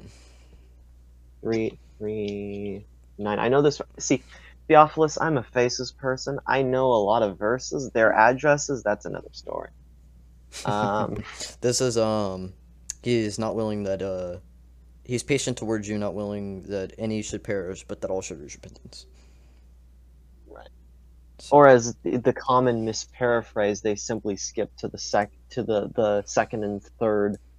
Well, technically it'd be the Well, okay, I was going to make that, it that any should perish, and, but that all should reach repentance. Yeah, I get it. Uh, God's not willing that any should perish, but that all should reach repentance. That kind of a thing. Um, so to, to, give the, to give the full verse, um, the previous context, this is talking about, well, they're saying that they're, they're saying that the Lord is so long in coming, and he's saying, hold on, hold on. A day is as a thousand years with the Lord, and a thousand years is as a day. And he says, but it says in verse nine, but the Lord does not delay the promise as as some count slowness. Um, Allah, Allah makrothime, but is patient, ais hemas, toward you. Yeah. Me bolomenos hinas apalestai, not willing for any to perish. Alla pantas ais metanoian koreste, but all to repentance come. So let's let's let's look at what is being what is being said here. Hold up, slow down. Let's quickly let's say what the Arminian would say about this.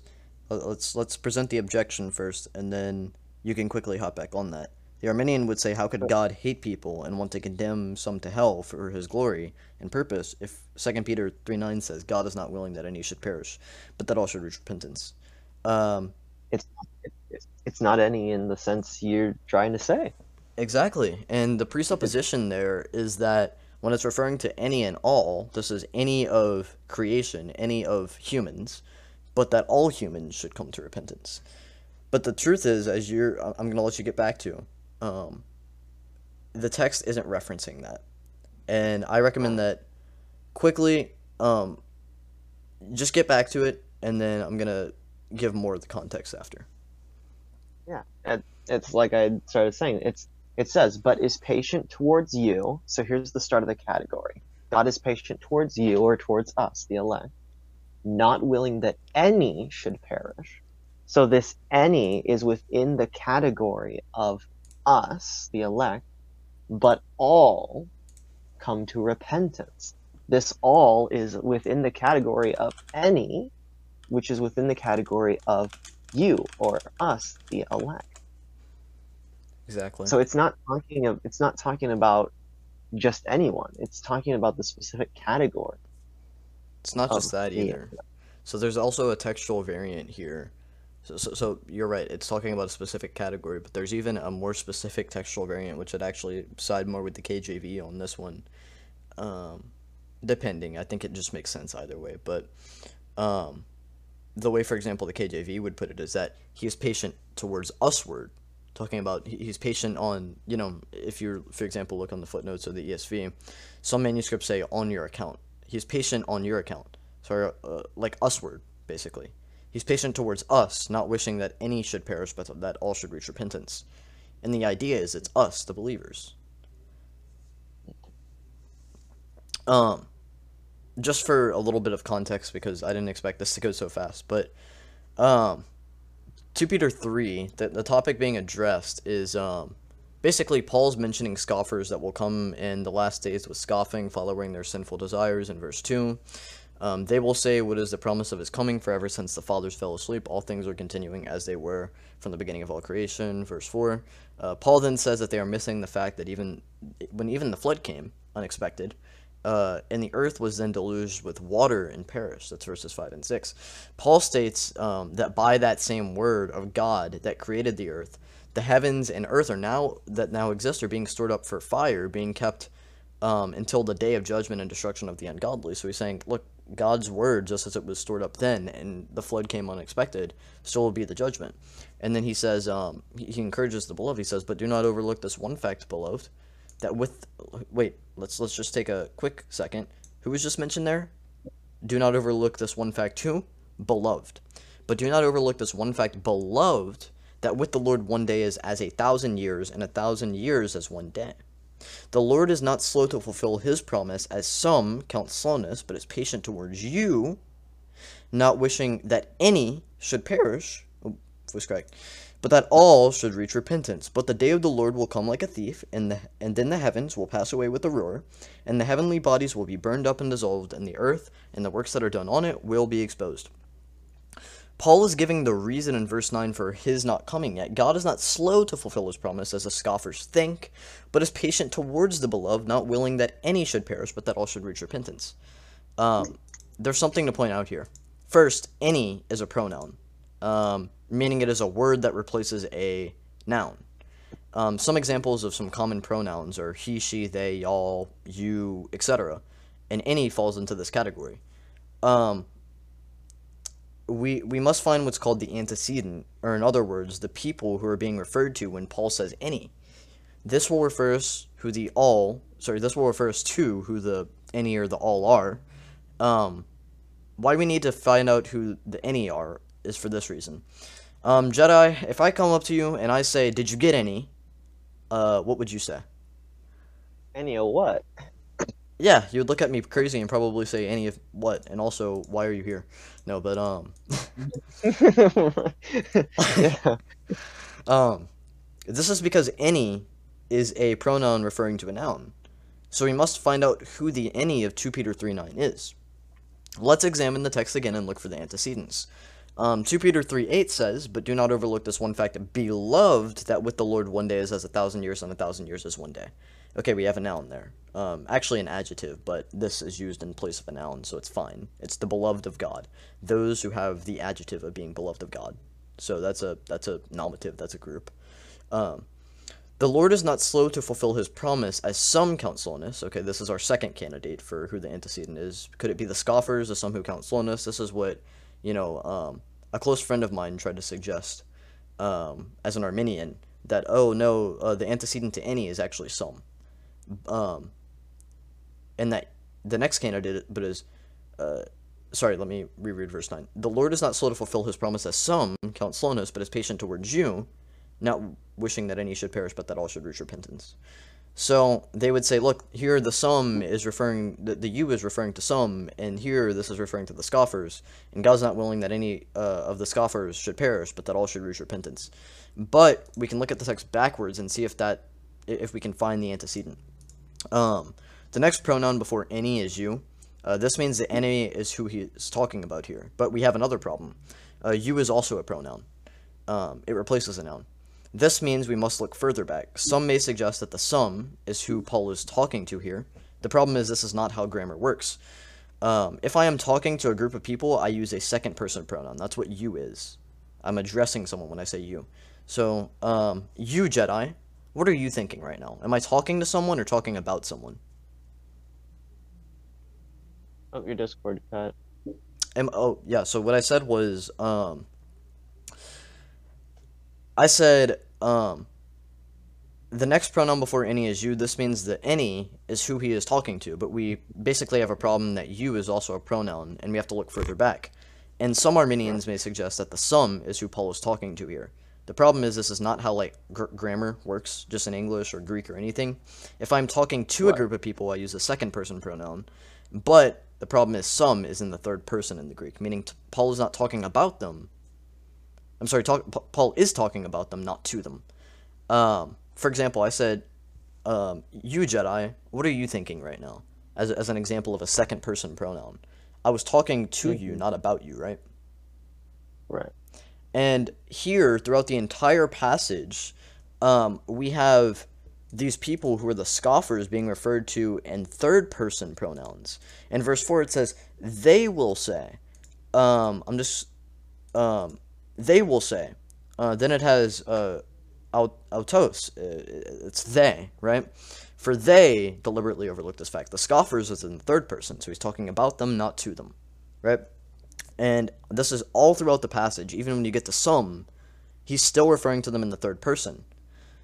The, the person who would promote some being the antecedent would have to say that in the same sentence, Paul refers to someone in the third person uh, all throughout the passage, comes to this sentence, still refers to them in the third person, and randomly starts talking about them in the second person to them. That doesn't work.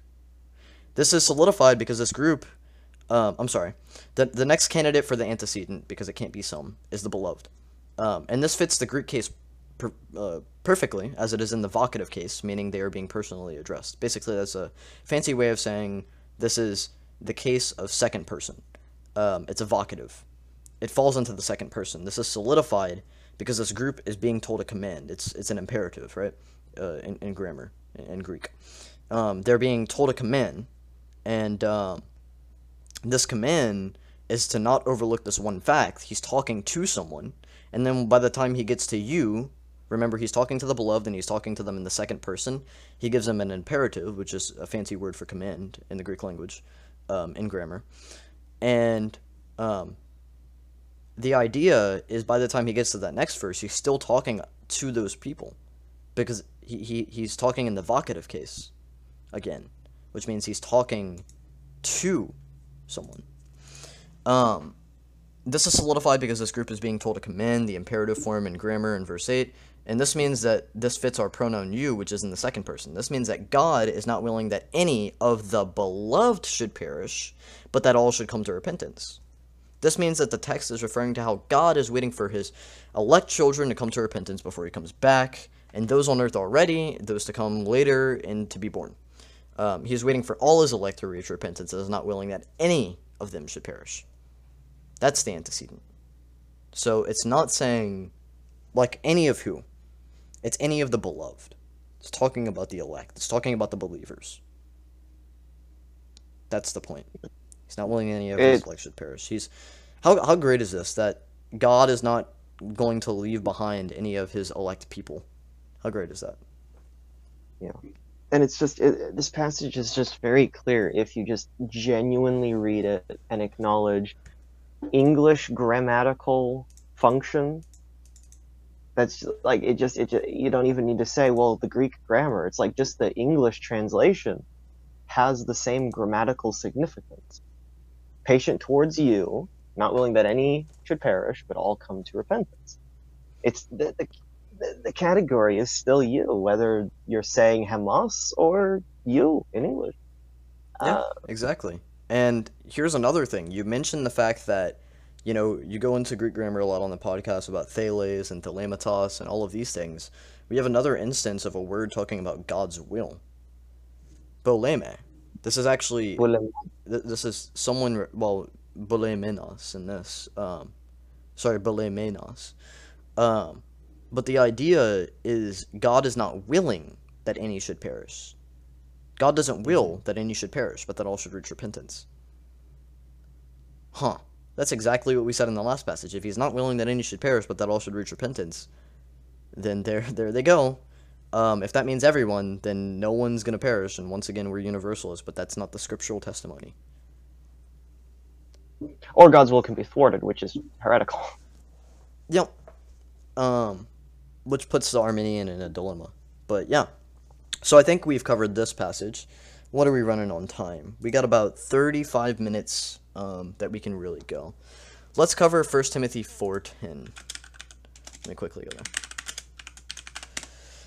Um, First Timothy four ten says, "For to this end we toil and strive, because we have our hope set on the living God, who is the Savior of all people, especially of those who believe." And um, I'll just read the, the entirety of this passage, uh, because I'm going to have to. Um, if you put these things before the brothers, you will be a good servant of Christ Jesus, being trained on the words of the faith and of the good doctrine that you have followed. Have nothing to do with irrelevant, silly myths. Rather, train yourself for godliness. For while bodily training is of some value, godliness is of value in every way, as it holds promise for the present life and also for the life to come.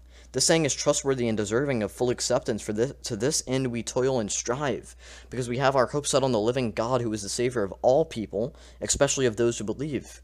Command and teach these things. Let no one despise you for your youth, but set the believers an example in speech and conduct and love and faith in, sorry, in purity. Until I come, devote yourself to the public reading of Scripture, to exhortation, to teaching.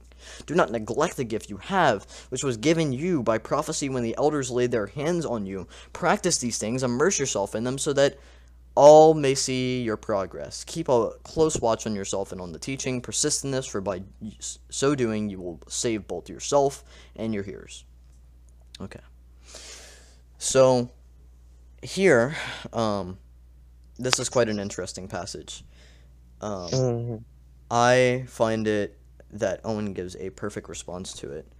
Uh, he has some great words on pretty much everything. And, um, hold up. I'm going to type this in quickly. Just give me a sec.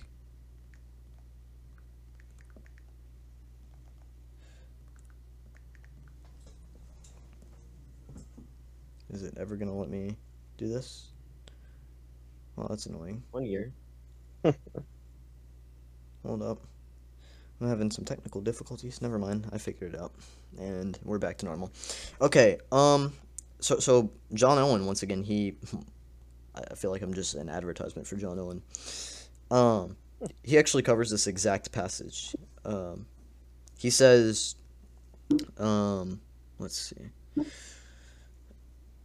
Also, First Timothy four ten, we trust in the living God who is the Savior of all men, specifically of those who believe. Though, in this last place, it is not ascribed to him with reference to redeeming us by Christ. Instead, it is ascribed to him by saving and preserving us by his providence. See also Titus two ten, three four, Deuteronomy thirty-two fifteen, First Samuel uh, ten nineteen, Psalm twenty-four five, twenty-five five, Isaiah twelve two, forty ten, forty-five fifteen, Jeremiah fourteen eight, Micah seven seven, and Habakkuk. Habakkuk. No, I'm kidding. Uh, three eighteen. Habakkuk. Habakkuk.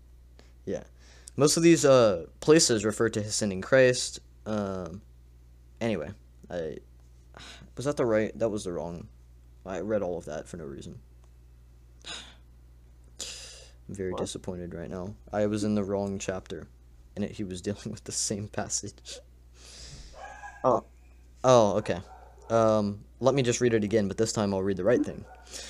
Let us look at another proof. Perhaps it will strengthen the uncouth distinction we oppose. It is First Timothy four ten, who, quote, who is the Savior of all men, especially, sorry, especially of those who believe. Had it been, who is the mediator of all men, especially of those who believe, it would have been more likely. What are these men thinking? Is there any word here spoken of Christ as mediator? The words preceding the phrase indicate that this is the living God in whom we trust. He is the Savior mentioned here. And is Christ ever called our Savior with regard to his mediation? I showed before that God, the Father, is often called Savior.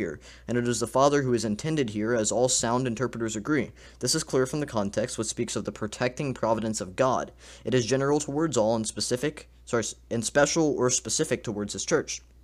Th thus, he is said to save man and beast. Psalm thirty-six six. The Hebrew for save, yasha, is rendered soter uh, in the Greek. Uh, you shall save or preserve. It is God, then, who is called the Savior of all men here. He is the Savior by his deliverance and protection in danger, which is his providence.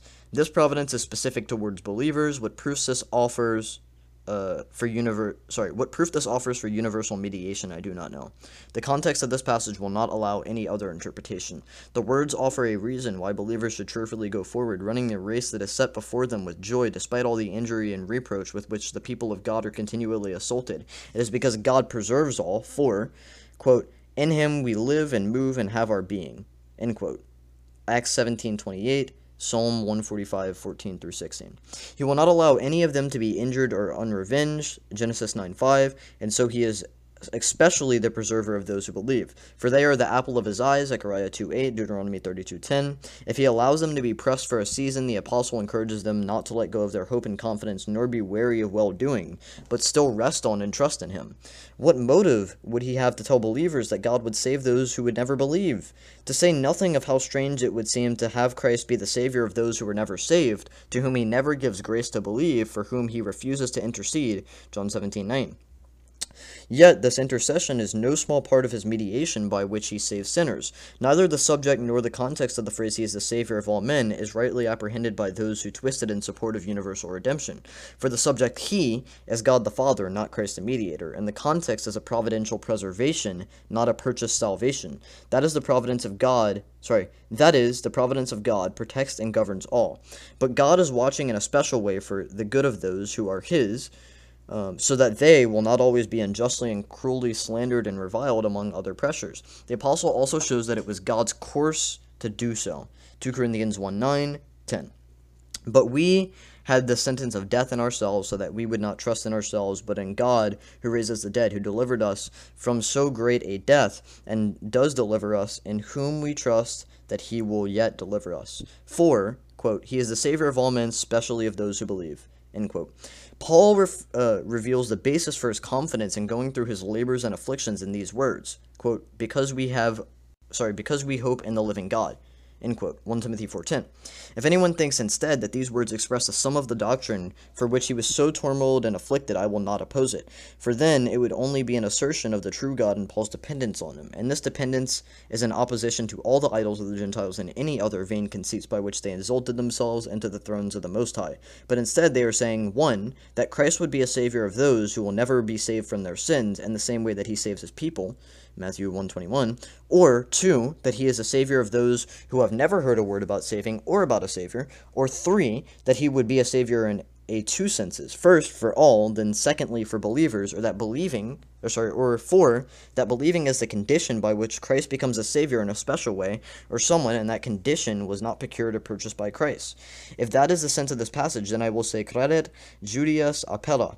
To me, nothing is more certain than that Christ completely saves those to whom he is, in any sense, a savior in the work of redemption. He saves them from their sins of infidelity and disobedience with saving grace here and glory thereafter. So here, um, sorry for that long quote from Owen, but he demonstrates it way better than I do. Here, Savior, Soter, is in reference not to God being the soteriological Savior of all people in the sense he died for all, but rather that he is the providential preserver of all people, as is another definition of Soter. This is another way that Soter is used. Um...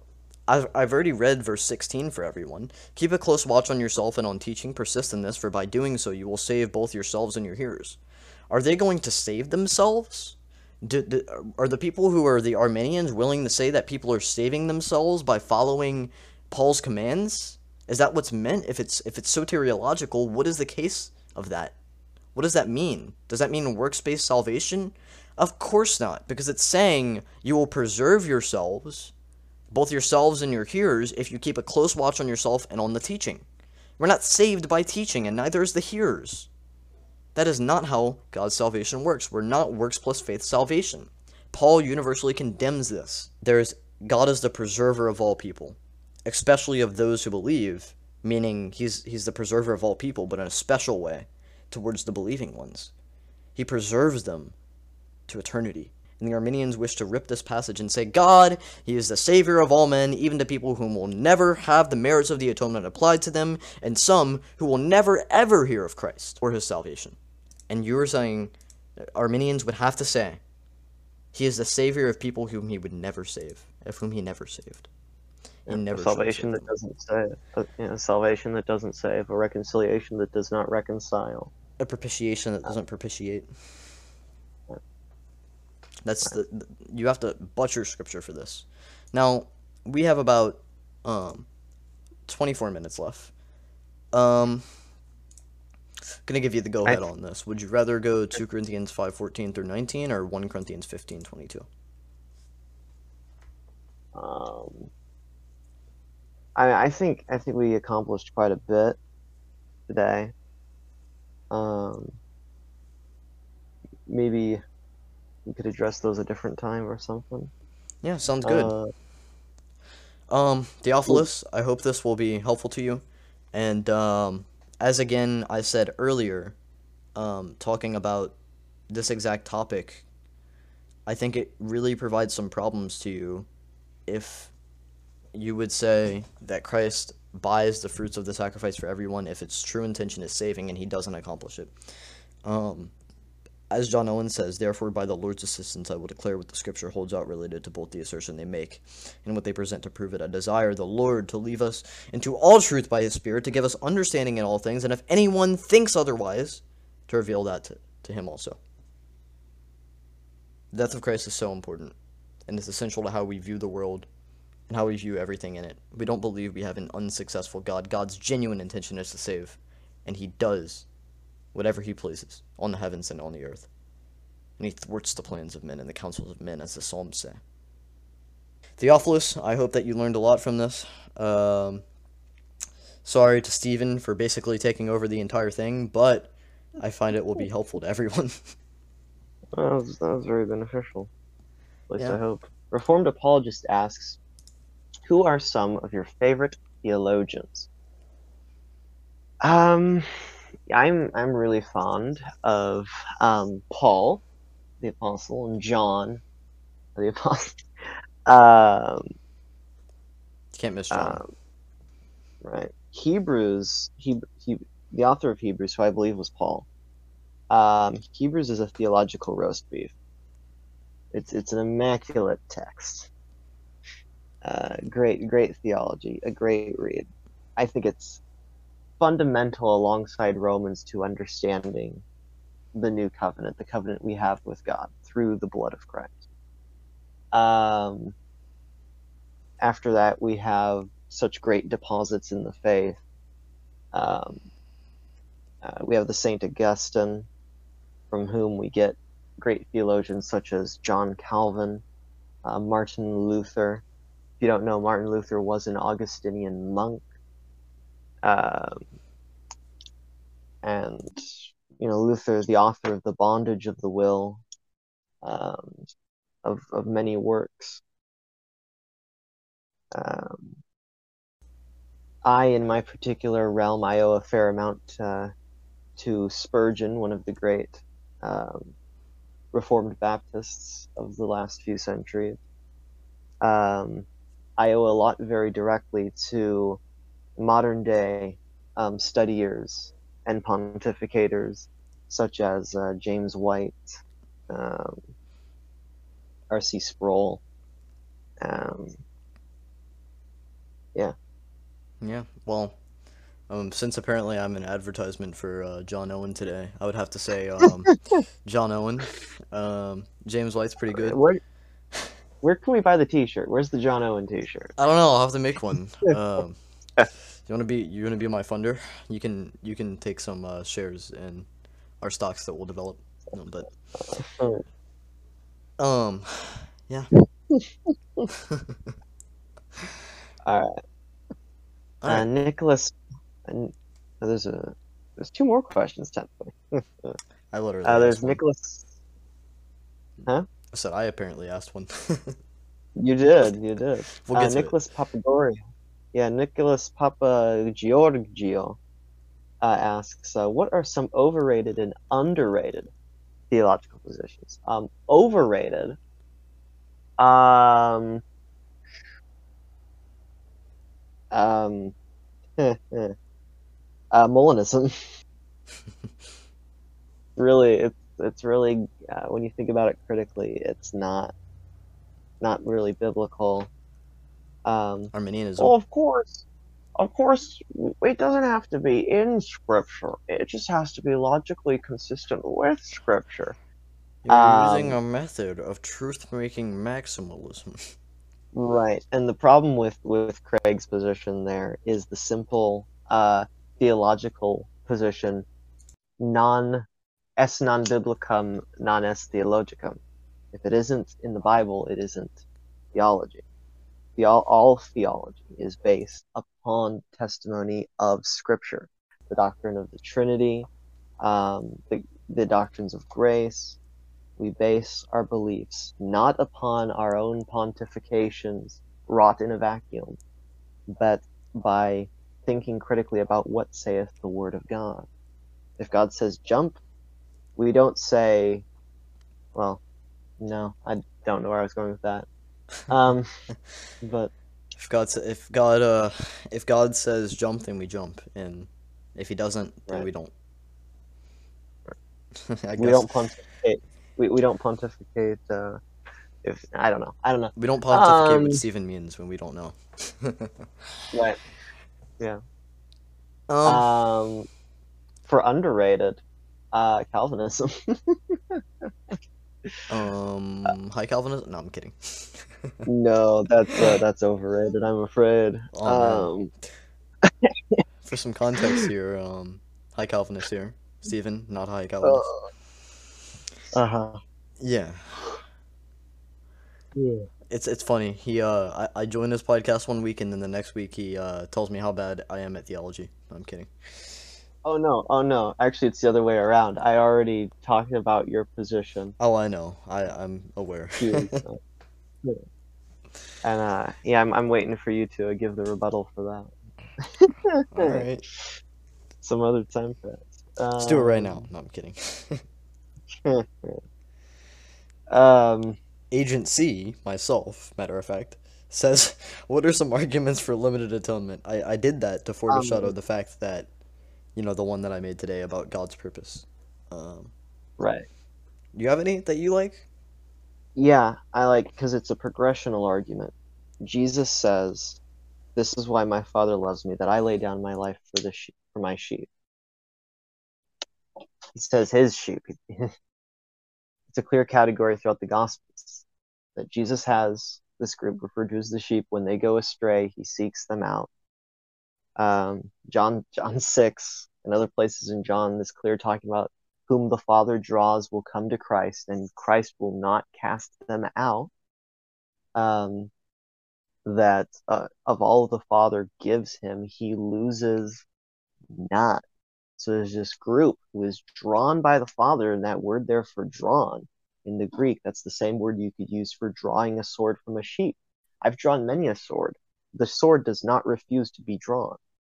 Um, it doesn't resist. I, there's an irresistible unsheathing taking place. I'll tell you, um, he, he has to resist stabbing me whenever I preach like Calvinism. Anyway.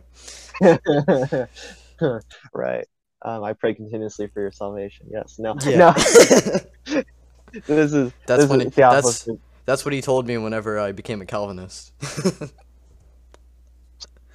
No, I think you're confusing me for a different guy from Discord. No, no, no, uh, no, no, no, no, that's true. No, but what you did say was, um, the angels in heaven rejoiced at his salvation. Making fun of my friend. Anyway, um, man, that was a funny day. Also a depressing day. Anyway, long story. Um, well, if there's anything left to say, now's your time to say it. What can I say except uh, thank you for coming on? Yeah, man, you're welcome anytime. Um, just not on days that I have school. Anyway, uh, yeah. Anytime except for when it's not the time.